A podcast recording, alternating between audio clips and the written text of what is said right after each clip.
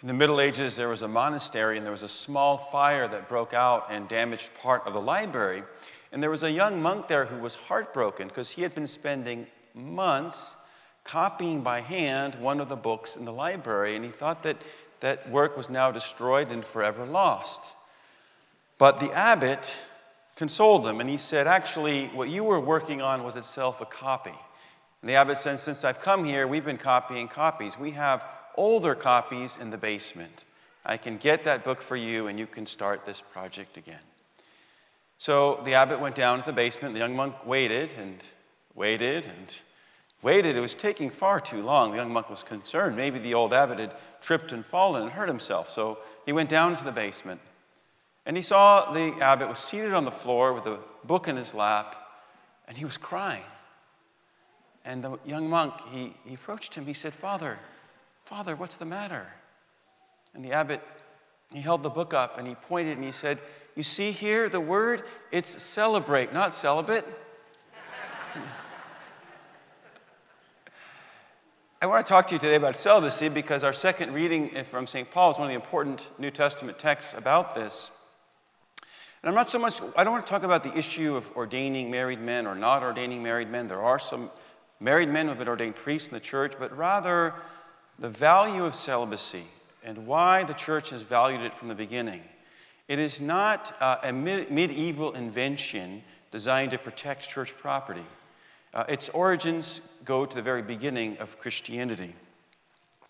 So we have, uh, uh well, and, and just uh, one of the reasons it's important is because it's, it's actually one of the aspects of our faith that is um, the most reviled or misunderstood. I remember when I was, I was an attorney who uh, I had told the people in my law firm I was going to seminary to study to become a priest. Uh, some of them were quite supportive, but one of my colleagues, and I appreciate his honesty, you know, we were talking about it, and he said, he said, let me just get this straight. So that means that you're never going to get married, right? I said, yes. I said, he says, you're never going to have sex. I said, yes. And he said, well, that's not natural. And you know something? He's right. It's not natural, it's supernatural. Right? I want to talk to you about the supernaturality of celibacy. First of all, celibacy has a supernatural purpose, which is to make a person completely available for the kingdom of God, for bringing the kingdom of God to earth. St. Paul, in the second reading, he's not obliging anyone to celibacy, but he is recommending it for Christians. He's saying, I wish you could be as I am, because he himself was celibate. Huh? He said, the, the married person, you know, they, they're filled with anxiety about worldly things and about pleasing their spouse. Whereas the unmarried can have this single hearted focus on pleasing God. Now, St. Paul is not denigrating marriage. In others of his letters, he speaks about how marriage itself is a sacrament. I'll talk about that later. But there is a need in the church for certain people to dedicate themselves completely to the kingdom of God, to make God's family their own family, and not to have another family that is their own family.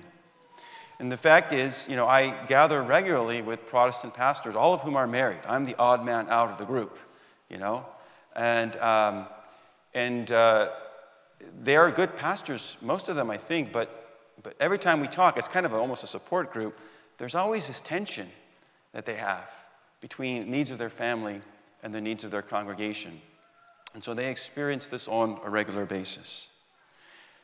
But celibacy doesn't begin with St. Paul, it begins with Jesus. And we have to go back to the 19th chapter of the Gospel of Matthew. Now remember, in this chapter, the uh, Pharisees are bringing to him the issue of divorce. And Jesus says from the beginning, God's plan was that man and woman become one and nothing should separate them, right? If one divorces and remarries, one commits adultery, Jesus says.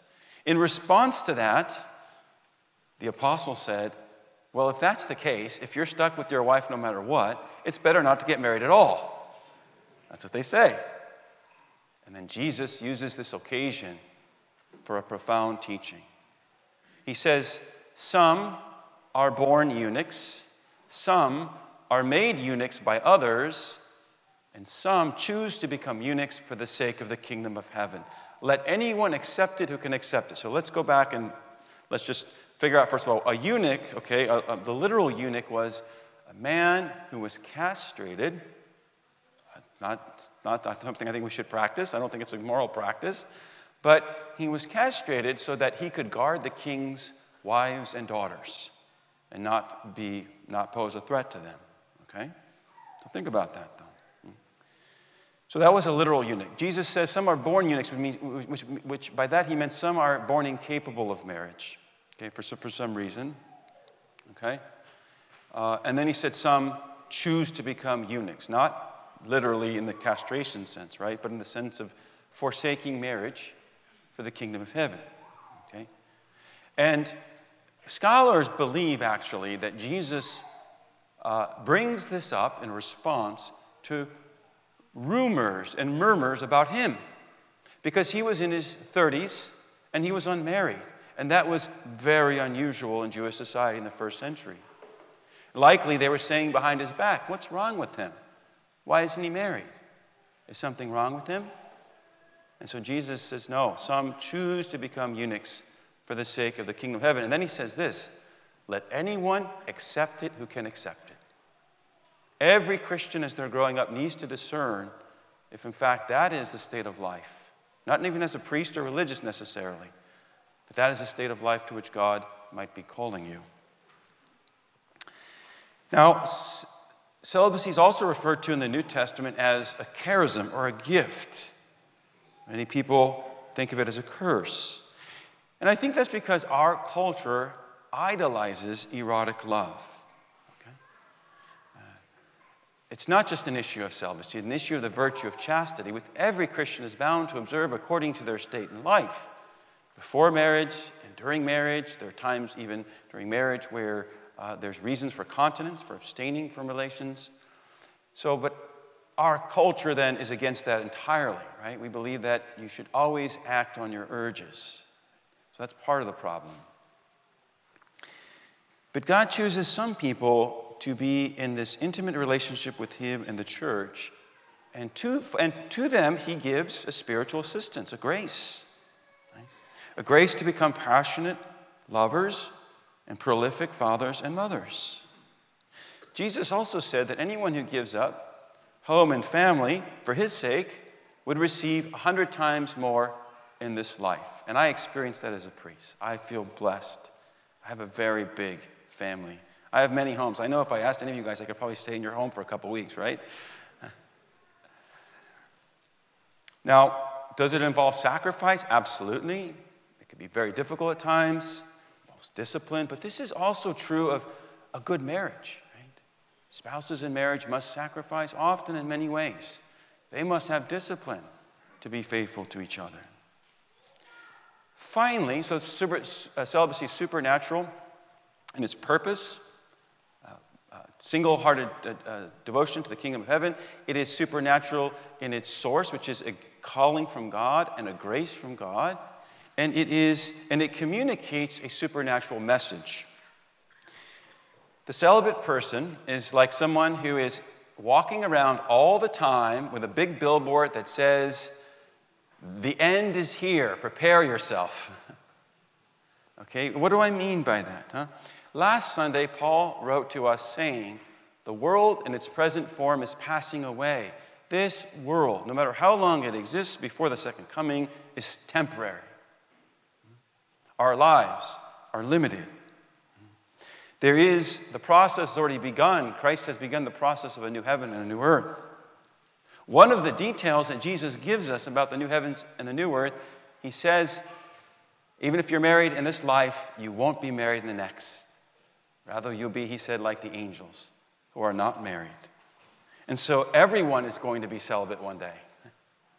Okay? Uh, some of us start a little early. And it doesn't mean marriage is not important. Again, let's go back to this. Marriage was instituted by God as the most common way for people to live a faithful and fruitful love. And it was created by God as a sign of the relationship between God and his people and between Christ and his church. So it is a sign designed to make present that loving relationship that God has with his people. But after this life and in heaven, the sign gives way to reality. Right? All of us have this intimate communion with God and one another in eternity. So, celibacy makes sense from a supernatural perspective. Supernatural in its purpose of single hearted service to the mission of the church, supernatural in its source as a gift from God, and a witness to our supernatural destiny. And when you think about it that way, celibacy is something to celebrate.